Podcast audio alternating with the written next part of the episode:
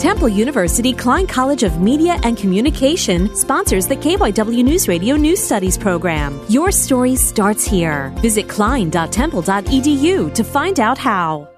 No Place for Hate. That's the name of a new club at St. Basil Academy teaching students how to stand up for others and create a community of respect.